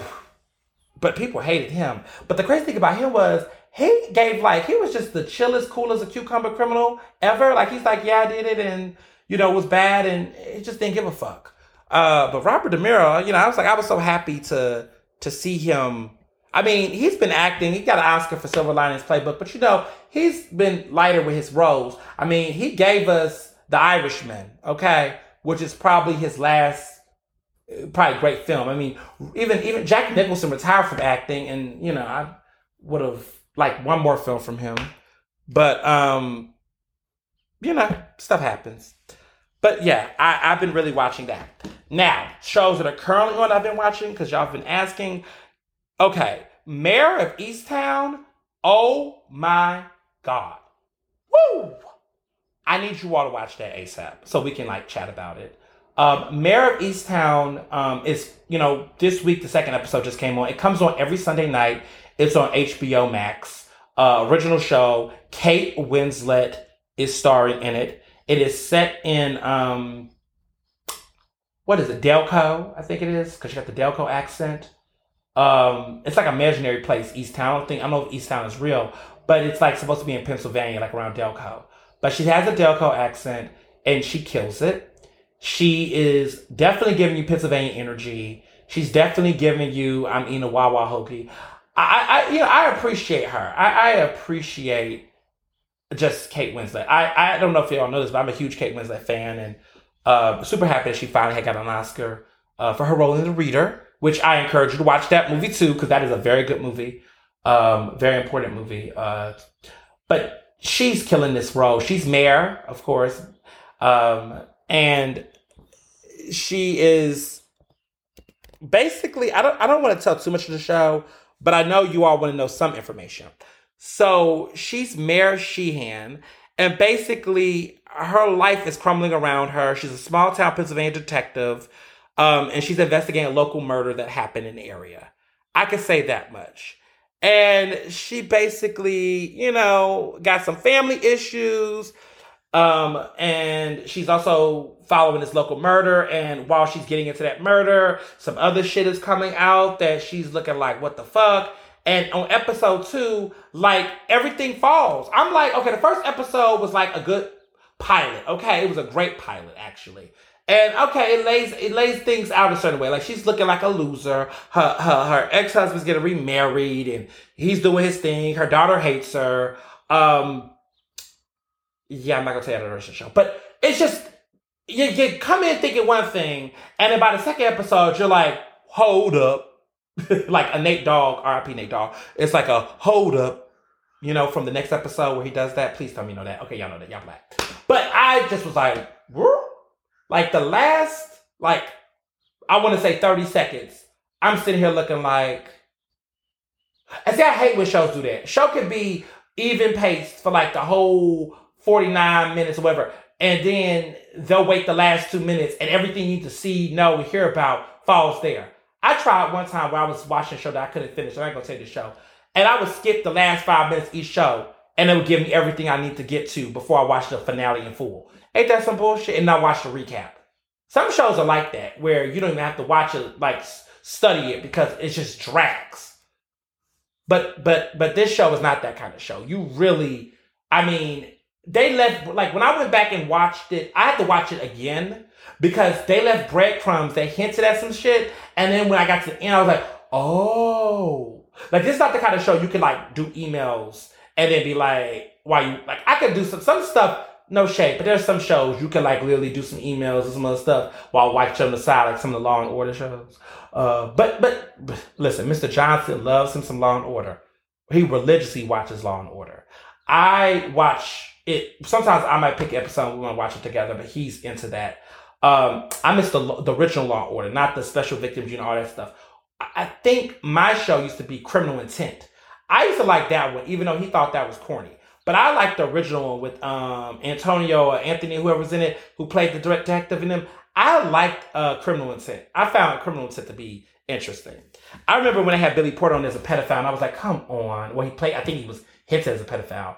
And I'll never forget the one with Benjamin Bratt and Julia Roberts, who dated they were such a cute couple. But you know, she's doing her thing with Danny, so I ain't gonna I ain't gonna shit on that. But when she was a Benjamin Bratt and they was in that episode together, okay, this is this is a little old school for some of y'all. But I I love that episode. And I love that chemistry they had together. And I love when she went to the Oscars and she won Best Actress. Okay, 20 years ago. God. And she was in that vintage Valentino dress. And he was like her date. And they were cute. They were cute.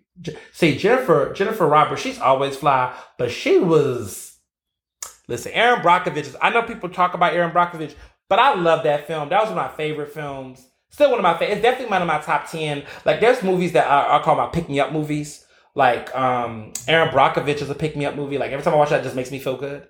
Uh, Milk, uh, the Harvey Weinstein, uh, not Harvey Weinstein. Oh God, Harvey Milk, Harvey Milk biopic that that starred uh Sean Penn, who played Harvey Milk. Such another like boost my morale Uh, Election with Reese Witherspoon. Do not know why. Don't know why. But it's just the pettiness of it. And I think the reason why is because I ran for class president and election, okay, it was not like that, but just the energy around Tracy Flick. I was, oh, I'm going to put myself, I was Tracy Flick when I was in high school. Yep, I was Tracy Flick. Like my own, like a black, I was, I was very much black, but like Tracy Flick was definitely me in high school. Looking back now, I was definitely Tracy Flick. But, you know, if you really watch Tracy, listen, election, like really go watch this movie. I if you haven't seen it, it's a classic. Alexander Payne directed it. But Tracy, like, like Reese Witherspoon, you know, she did get, I think, some nomination. It, it's a very, you know, you can sleep on that film and just think it's about a bratty little girl. But you know, it really was some depth. And I and I think when it, the time in which it came out, pretty much Tracy Flick. If you watch it in a post Me Too, post Hillary Clinton era, it is a very different energy. I I just say some movies age differently and mean different things. Um, definitely watched it like last year and was like, oh my goodness, this was pretty fucking good. But then there's movies like American Beauty that people say just have aged well, aged badly, um, for various reasons, including Kevin Spacey. Good God. But that was one of my favorite movies growing up, American Beauty, but not as much anymore. Um, so the other show that I watch, because y'all know I love trashy reality TV, and everyone's been asking me, what are you watching? Outside of watching, you know, compilation videos of Love and Hip Hop, which I still watch religiously. I love them on YouTube. I hope they're still making them. But Couples Retreat. This show, okay, has these couples for reality shows. It's um what's his name on there? Uh it's Kirk and Rasheeda Frost from Love and Hip Hop Atlanta. It's uh, Ray J and Princess, which they're getting a divorce, and quite frankly, I think they need to get divorced.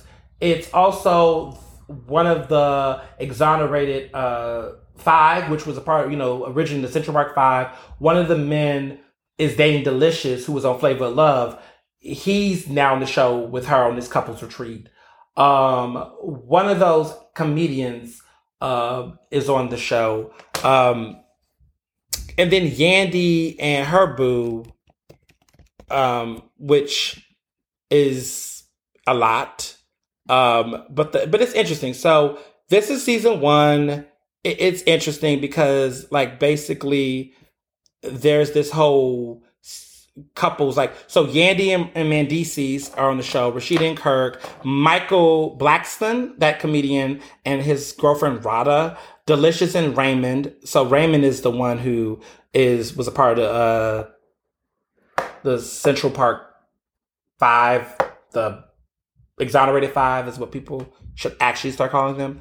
Um, and then Ray J and Princess. So it's five couples, and basically they're going through the motions, y'all. They're going through all this boot camp and trying to get their marriage together, trying to get their life together. It's a lot. It was a lot to watch. It was it's but it's it's entertaining, but then it's like, ooh, it's a lot of drama because, you know, Kirk and Rasheeda, Kirk got another woman pregnant while him and Rasheeda has been married. Ray J and Princess just have a very volatile relationship. Yandy and Mendeecees, like Yandy, you know, Mendeecees went to prison in the in the middle of a relationship. They don't really have a real marriage, but they claim they're married. But you know how that goes. Um, Delicious and Raymond. I mean, I think Raymond is adjusting to life out of incarceration and the attention he's been getting and Delicious, you know, it's a reality show. So I guess they're trying to get their relationship together. Michael Blackson is just a straight up cheater. And they're in a polyamorous relationship or, a, uh, I mean, I, I, I guess this polyamorous, it's kind of like they have that agreement, but then it seems like he likes to also step out and do his own thing. So he's cheating. Um, but they all got their own issues. And it looks like Ray J and Princess are basically about to divorce. Um, but they're trying to patch it up, but it ain't looking too good love it. Watch the show. It's it's an escape. Like I tell you, reality show for me is it's not really about trying to like sometimes I just need to just see other people's drama, even I know it's made up, and it it just you know it, it it's it's fun. Um, what else have I been getting into? So I want to say this before I get into this silliest moment of the week. Um, there's been a lot of people hitting me up because there's been this DA's race uh, the district attorney's race, and You know, it's it's messy on so many different fronts. You know, the tea is hot. A lot of people have opinions and questions. A lot of people ask me about my thoughts about certain races and certain people running in certain seats, and you know what I think about this, what I think about that. a lot, a lot, a lot of, a lot of, a lot of, a lot of things been being said. So let me let me explain this, and this is to white people specifically, because I haven't had no black folks, because they follow me, they they know. But some of the new white folks that follow my page are just trying to understand what happened. L- let me let me tell you what happened. Okay. So Carlos Vega is a man who is he was a former um, um, assistant DA who got fired from Krasner. Uh, his track record um, is atrocious in some ways. Many people have criticized him for basically uh, giving sentences to innocent black and brown people, um, you know, long sentences. And it looks like he was working with people who were doing shady things. It's a lot of stuff written about him. I don't really read up on him. I haven't really gotten into his entire record because I don't have an investment. I, I don't have an interest. Um, Krasner has his issues of course, you know, his affiliation with Shaun King, which, you know, Shaun King is the man who has targeted me, has doxed me on social media, has been accused of grifting by several um, different people. And there's tons of articles. And it's true. He has had accusations of grifting.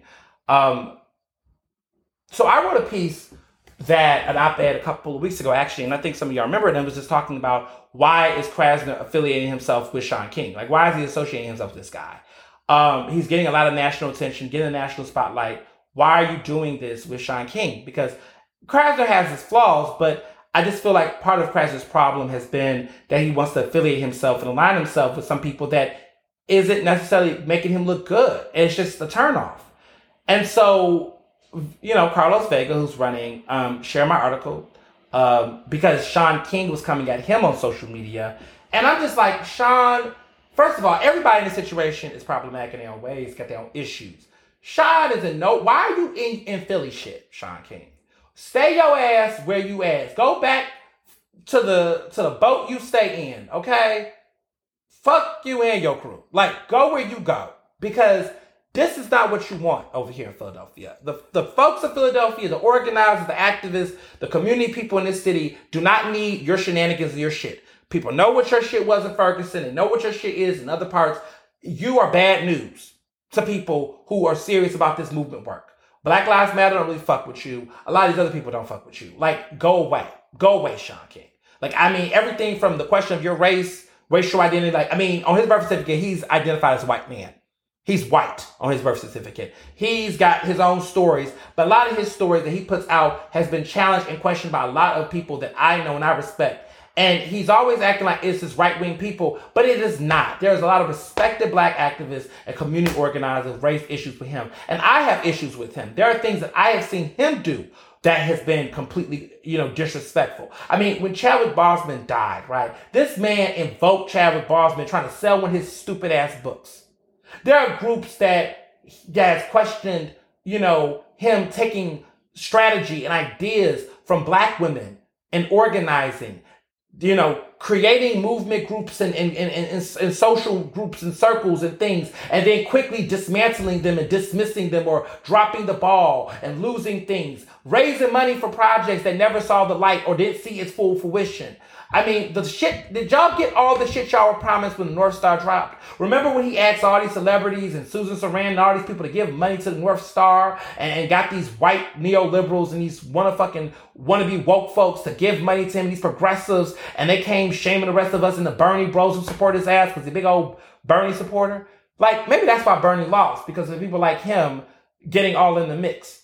But, but he has done this for years He's profited and has made money off of sharing viral videos and, and, and, and, putting out all of these toxic, traumatic ass images of Black death.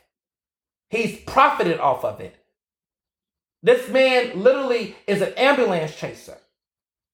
And people like me who have called him out, who have questioned his ethics, have been doxxed, have been, you know, targeted by him, have been put out to his millions of followers and have gotten threats and have gotten all kind of crazy shit to us. He has come after young black women, queer black people. He specifically always finds himself coming for black queer people. He is a piece of shit. And and the fact that Krasner has not done the due diligence to research him, to look him up, or he just doesn't give a fuck, to me is problematic.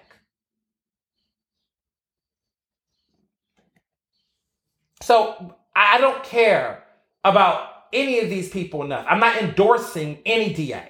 I'm not. I'm going to the polls. I, have actually already voted, actually. But I'm not, I'm not going to endorse anybody. I'm not dumb. I know in my mind who is the lesser of evils in this situation, but I'm not going to disclose or promote either of them because at the end of the day, whoever gets elected to that seat, I'm still going to keep that same energy and holding them accountable and, and making sure they do what needs to be fucking done. But what I will say is, I don't appreciate the racialized assumptions from both of these campaigns about what people like me should be fucking doing and how I should be voting. I'm a black gay man and I don't owe any of these campaigns my fucking vote. And neither do any of you all. If you choose not to vote for DA in this election in Philadelphia, I don't blame you. Because there is just so the, the issue is I mean, the candidates themselves have issues, but I get annoyed with their supporters. I think both parties' supporters are just sometimes some of the worst fucking people. You know how they say there's good men on both sides? There's bad people on both sides, to be honest. I mean, you got police supporters, you know, these union groups that's out here assuming that that that folks are, you know, gonna vote one way or the other. It's like you don't know what I feel. You don't know why I choose to vote the way I do, or how I feel about police, or why I feel the way I feel about police. But but taunting black voters or young black activists or anything like that isn't the way either, right? But then you got the Krasner supporters, these white progressives who want to tell black people what's the right thing or whatever. Keep that same energy for your fucking family members. Keep that same energy for the people that you don't talk to at your corporate America jobs or your nonprofits when you're in racist environments. Tell that to yourself. Keep that same energy for your fucking self. But just going around, telling people messaging me. So what happened was that Vega shared the article that I wrote and was like the excellent Ernest Owens and said all these these these positive things about me, but also was referencing some of the concerns I had for Shaun King. Now, while those things were accurate, let me be very clear.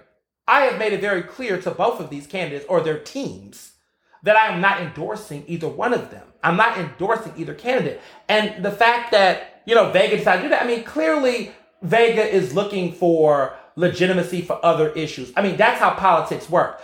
I'm not going to not tell the truth about the experience because somebody might take it and spin it. Because what that reveals is that there's flaws in both cases.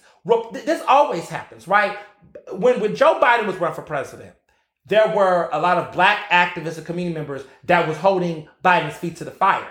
Trump was using some of that information and, and, and trying to say, the blacks don't support you, Biden. What about your law record? People got mad at black people and said, you should not say anything about Biden. Don't criticize Biden. I don't give a fuck about any, any of these po- uh, political candidates. I don't. I don't. Because all of them, when it comes to black people, have not been serving us, including the black people who get elected to the seats.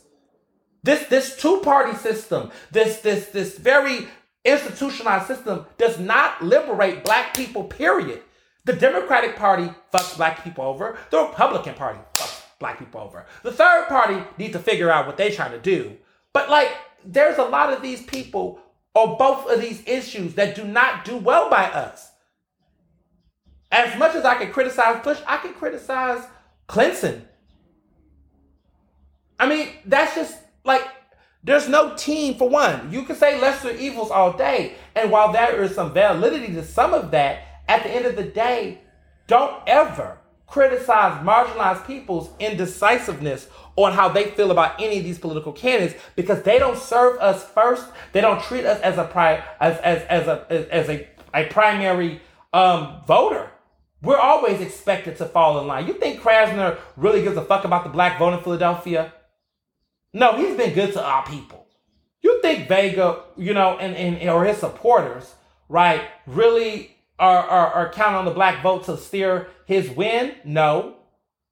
Because they've already made presumptions about us. And that's not to say that Var- Vargas may or may not personally. I don't know him personally.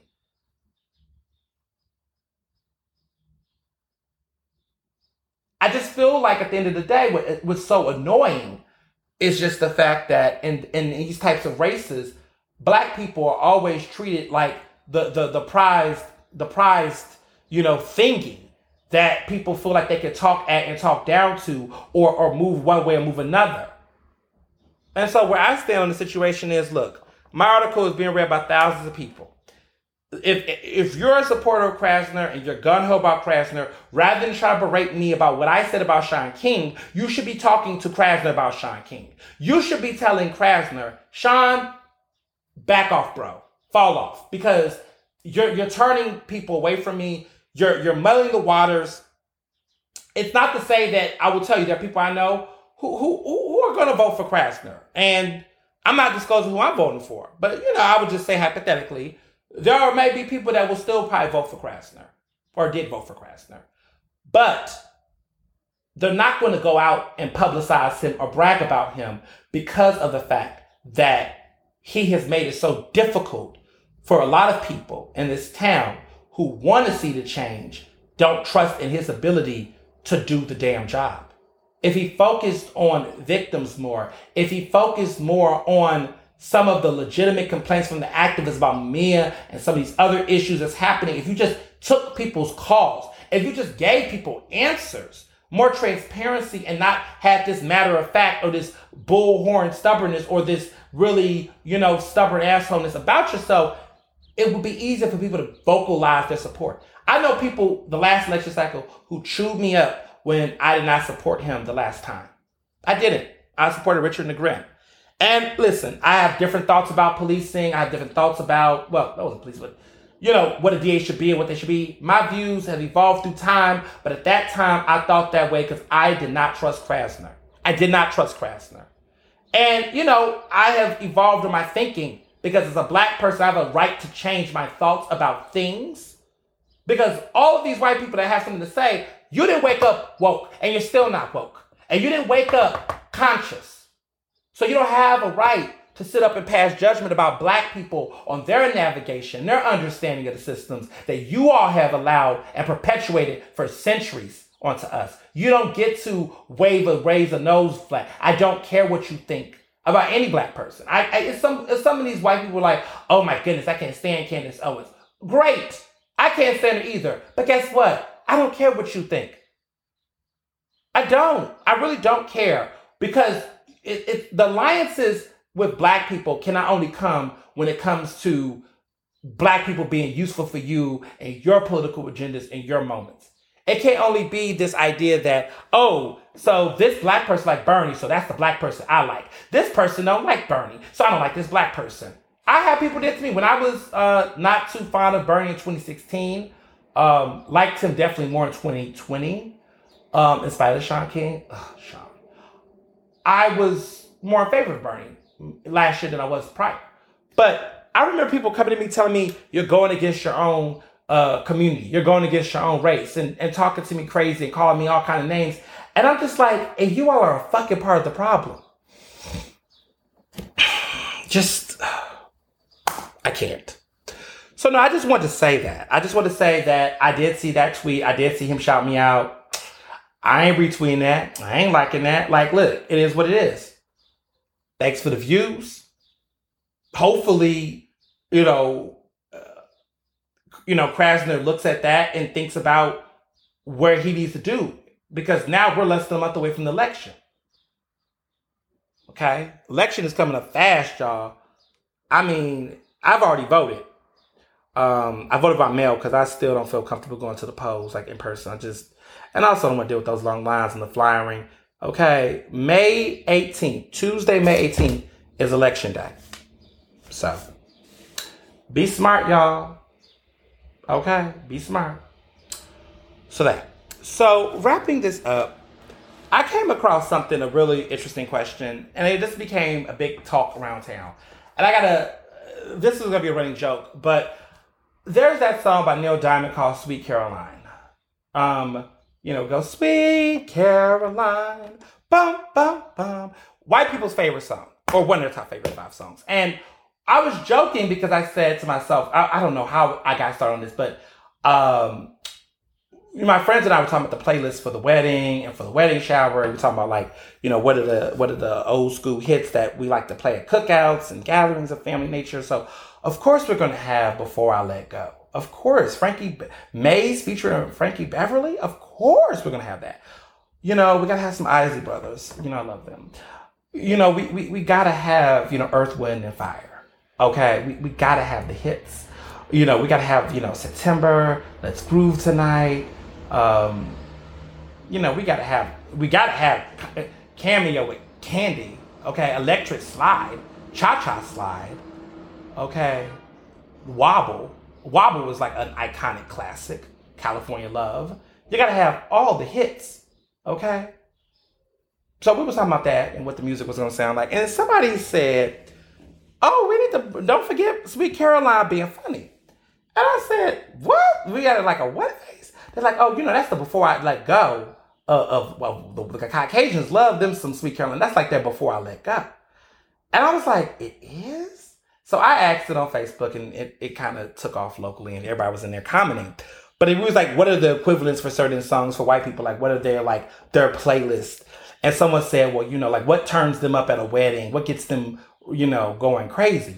And so we would say, where are those top white people songs? I mean, I was asking because, you know, there's songs that when you play at a party, at a black party, you're going to get folks on the dance floor. There's just certain songs that do that, you know, and they don't really make those many songs like that anymore, you know, but what are those songs? And so there were just, you know, there were some um, Caucasians that decided to participate in this and contribute their thoughts. And they said, well, wait a minute, Sweet Caroline is cool, but that's for the folks that live in Boston. Apparently Bostonians like it or folks in, you know, other places. They said actually it's Living on a Prayer, okay, by Bon Jovi. And I was like, you know, Living on a Prayer is there that is a hit. I, I do think Living on a Prayer, I definitely have heard that, and I've definitely seen the turn up get real.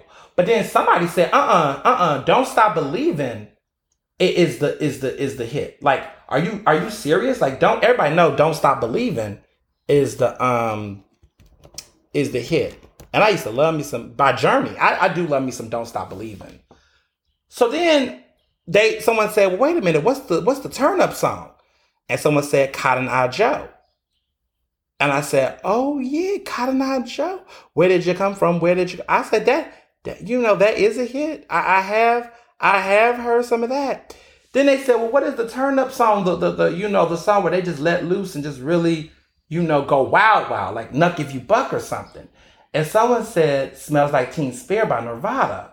So I don't know. I was just getting all of the, just getting an enlightenment education. Now I've heard all of these songs because I am a music buff, but it was just interesting to see how these songs show up and, um, uh, you know, give them that energy. So, you know, people like Lynyrd Skynyrd, uh, Free Bird, that was somebody, something someone said. You know, YMCA, YMCA Back in Black these are some hits, y'all. These are the these are the cook is these the white cookout hits?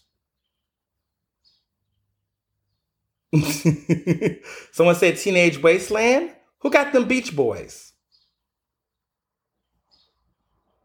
It was it was a lot of uh it was a lot of shade. I want to say shade, but it was a lot of education going on. I was very much so enlightened. So I am definitely going to be listening to some of this, uh, some of these songs. And I'm trying to figure out what the equivalents would they be to certain songs. Like I'm going back and listening to the playlist that the black, you know, playlist for, you know, our jams. And I'm gonna like put songs side by side. Like like sounds like this to, you know.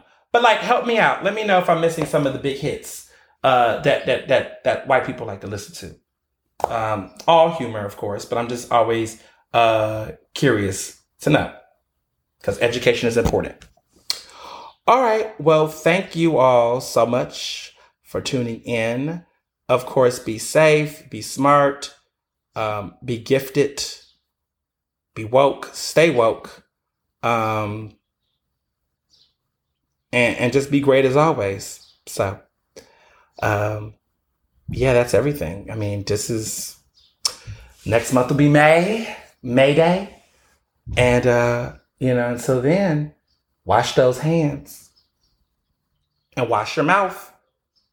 Okay? Because I hear that there are people out here about to go outside maskless, and I'm going to keep a mask on because sometimes you all forget to wear mouthwash, and, I, nobody got time for that. So uh, until then, be well and be best. Earnestly Speaking is recorded in Philadelphia, Pennsylvania, and can be found on Apple Podcasts, Google Podcasts, Spotify, and SoundCloud. To stay up to date with the latest on the show, follow me on Facebook, Twitter, and Instagram at Mr. Ernest Owens. Use the hashtag Earnestly Speaking to tell me what you thought about this episode, and check out my website at ernestowens.com.